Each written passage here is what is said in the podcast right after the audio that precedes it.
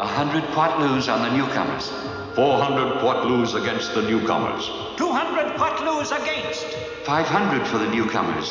Contest by multiple elimination. Space. The final frontier. These are the recordings of the podcast Gimme That Star Trek.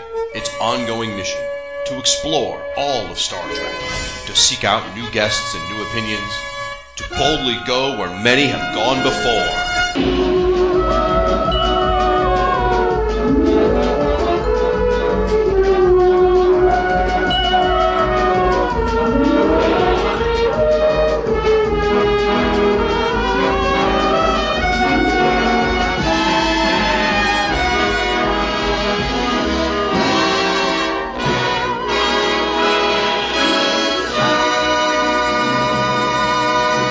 Welcome to episode. Well, no, I'm not going to give this Gimme That Star Trek an episode number because it's essentially just an announcement plus subspace transmissions at the end, uh, Star Trek news, and your comments for episode 30. So, yes, it's that time of year again. We're planning another Star Trek bracket fight. Last year, the heroes of Star Trek battled it out for top prize. In this year's May edition of Gimme That Star Trek, 64 bad guys will compete for the title of greatest villain in Star Trek. And you can win Fire and Water merch if you guess the most slots correctly. Uh, you'll find the opening matchups at fireandwaterpodcast.com slash show slash Star Trek. Grab the picture, edit with any old image editor, or else print it out, fill it out by hand, scan it, or then take a picture of it, and send it back to me at the email address in the post or on social media if we're, we're friends there. And do so no later than May 1st. The winner will be announced at the end of the bracket fight. To win, you must fill in every slot, up to and including the final winner. Whoever gets the most out of 63 wins the prize. Easy as that. I will have four panelists with me, like last time, each bringing their own take on the characters. Uh, in each fight, they will have a chance to make a case for their favorite based on whoever they find most worthy to pass to the next round. Uh, we call it a fight, but it's not about pitting the characters in a Triskelion ring or anything. They can be judged on historical importance, coolness factor, wits, toughness, whatever the panelists want. If a character gets at least three votes, it moves on to the next round to face an even tougher challenger. I will not tell you who the panelists are, so that those of you who know them cannot gain an advantage over those who don't. Now, there was some grumpiness about the last bracket fight because I didn't rank the characters properly according to some. I maintain that it's more interesting to have characters with something in common go head to head than number 1 versus number 64, number 2 versus number 63, and so on, with every fight practically decided beforehand. Still, I think we struck a better balance this time. Look at the bracket sheet. You will see four great divisions the original series and their movies, the next gen era and its movies, the prequels, which include Enterprise, Discovery, and the Kelvin timeline, and the sequels, Deep Space Nine and Voyager. As to who got into each of those divisions, uh, as much as was possible, we included every villain that ever appeared in more than one story, and the top villain of every Star Trek movie, since those left more of a mark on pop culture. After that, we filled the rest with villains who we felt were iconic despite their one time appearance. Because Star Trek has a way of making friends out of foes, the villains we picked may not always have been villains, or may have been redeemed along the way. Some of them might even have been in the hero bracket.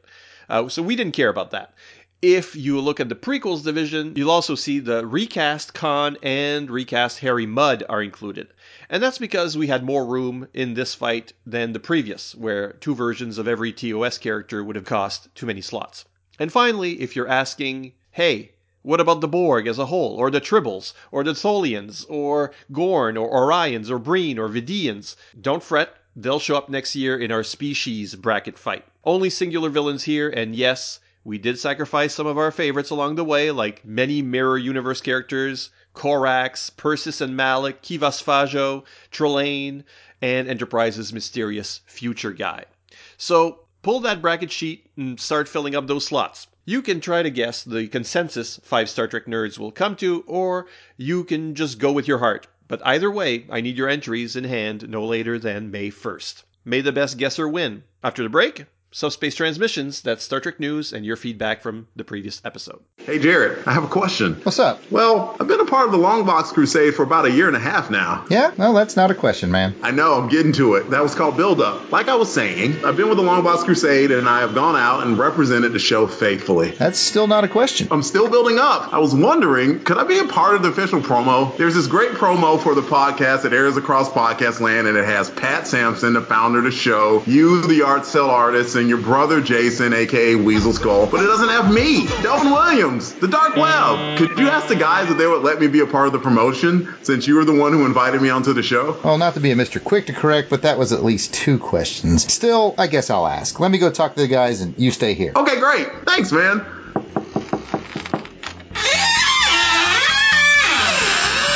Hey guys. Hey, what's up, Jared? What's up, Jared? I have a question. Delvin's been with us for like a year and a half. That's not a question. Uh, yeah, I know it's called build up. Hey, can we finally include him on the promo? It's the least we can do. He doesn't know that we're getting paid yet. And he never will. I mean, we need him. After all, we already have the Longbox Crusade. And I provide awesome synopsis and insight on Crusader Chronicles. And I host Saturday Matinee Theater and also provide these nuts jokes. Hey, I do that. Me too. So we're fine as it is. What does Delvin do? We should just let him go. Wait, he hosts Transformers Chronicles. You should know that, Pat. You're on that show. So what do you say? Can we keep him?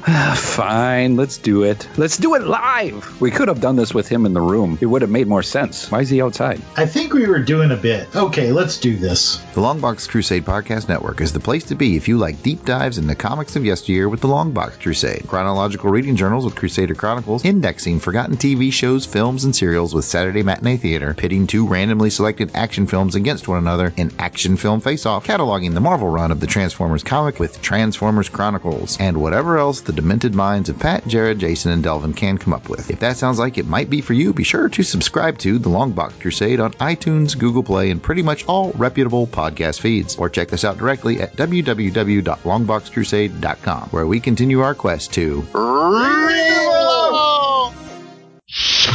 Incoming subspace transmissions. In Star Trek news, writing has begun on the new Section 31 series, but if you thought the organization's presence in Season 2 of Discovery means they were going to launch right out of it, think again. In reality, they are aiming for directly after Season 3 of Discovery, so yes, the show's just been renewed, and apparently Michelle Yeoh, as Section 31's Captain Georgiou, will continue to appear in Discovery until then. If you're looking to me to reveal the title of the upcoming Picard show, I don't know that I can. CBS is being tight lipped about this, and Patrick Stewart has been forbidden to reveal it. Although, in a recent interview, Discovery star Sonequa Martin Green seems to have let slip that it would be called simply Picard. But if it's that simple, why keep it a secret? Personally, I think that's just what they're calling it when they have to mention it in conversation, and it's not the actual title. Let's talk toys. Toy Fair 2019 unveiled a number of new Trek items for your toy box or Nerd Shelf. Factory Entertainment are coming out with big headed vinyl figurines of TOS characters, including Kirk and the Gorn, uh, collectible metal miniatures like the Horta, Nomad, the Captain's Chair, and a life sized original series Phaser, and collector plush toys, essentially pause play dogs in TOS and TNG Starfleet uniforms. Mego is coming out with new Star Trek dolls, showing off prototypes for Kirk, Spock, the Gorn, and a red shirt. Uh, Quantum Mechanics is coming out with uh, Starfleet and Terran Empire badges and pins. Round 2 unveiled its glueless Snap It models for the USS Enterprise D, the NX 01 Enterprise, the USS Grissom, the Klingon Bird of Prey, and the USS Discovery. A USS Shenzhou is also planned. WizKids was demonstrating its new Star Trek conflict in the Neutral Zone game, a flicking style game where ships get flicked towards resources and combat positions. They also announced some TNG HeroClix figures and a deal with Fox to produce HeroClix from the Orville. And finally, there was the Coop showing off their new Borg Cube tote bag, and uh, they also announced other accessories like the Borg Cube squeaker toy, the Discovery messenger bag, and a TOS Klingon plush. On the video game front, Game Samba announced the official launch of the web strategy game Star Trek Alien Domain Incursion, which is a follow up to their Star Trek Alien Domain game from 2015. Star Trek Alien Domain Incursion is a free to play, HTML5 based strategy game you can play in a web browser. According to the press release, Players and fans have battled Species 8472 and each other for the better part of four years in Game Samba's first Star Trek game, Star Trek Alien Domain. The story evolves in Star Trek Alien Domain Incursion as players find themselves on the other side of the Bajoran wormhole in the Gamma Quadrant. Players will have the option to join either the United Federation of Planets or the Dominion. Both factions must not only face each other, but also must prepare to face 8472's forces from fluidic space. The game is in open beta test right now. They're looking for your feedback. IDW has so many Star Trek series and miniseries on the go at any given time that I don't often bother to mention them here unless they're pretty unusual. I think this one counts. George Takei has written an autobiographical graphic novel called They Called Us Enemy about his experience in an internment camp during World War II, with art by Harmony Becker. The 192 page book is set to come out in May. Now, pulling a selection of your comments on fireandwaterpodcast.com about episode 30, in which Derek William Crabb and I discussed Shakespeare and Star Trek and something we called the Shakespeare Code. Chris Franklin first says, Great episode. I had no idea that Derek was so cultured. Sorry, Derek. I will be honest and admit a lot of my early exposure to Shakespeare came from Trek. Of course, even though I am in no way a scholar, I had an appreciation of the bard from an early age. After all, his bust was the gateway to the Batcave. It leaves a mark on a kid, you know? Rob Kelly comments on our evaluation of the Orville, which was its a tribute to Next Gen with fart jokes. He says, pretty sure this will be incorporated in the Orville's season 3 marketing materials. Jack Bond says, thanks Siskoid for your spirited defense of Shakespeare, not as a Superman, but as a superb man. Well put. Brian Linton says, One of my first encounters with Shakespeare was playing the Thane of Ross in our fifth grade production of Macbeth. But the first time Shakespeare really grabbed me was when I watched Kenneth Branagh's Henry V. This was the first and only time I have rewatched a movie immediately after having just seen it for the first time. Wow.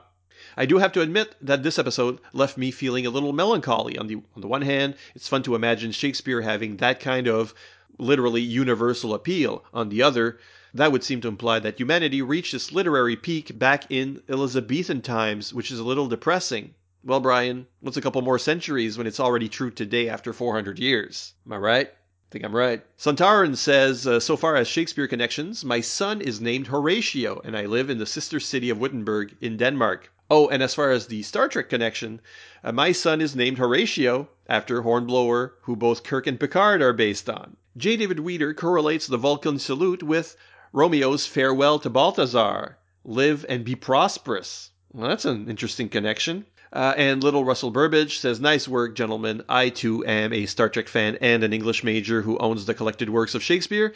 And as a Burbage, I have a strong affinity for my family's old buddy, William. So, for those who might not know, Richard Burbage was one of William Shakespeare's friends and main actors, and one of the owners of the Globe Theatre. Russell, please tell me you're a direct descendant. Anyway, as usual, let me remind you that you too can leave a comment at fireandwaterpodcast.com on the Fire and Water Facebook page or on Twitter, we're FW Podcasts. Until the next episode, and while I wait for your entries, this is Siskoid reminding you to guess boldly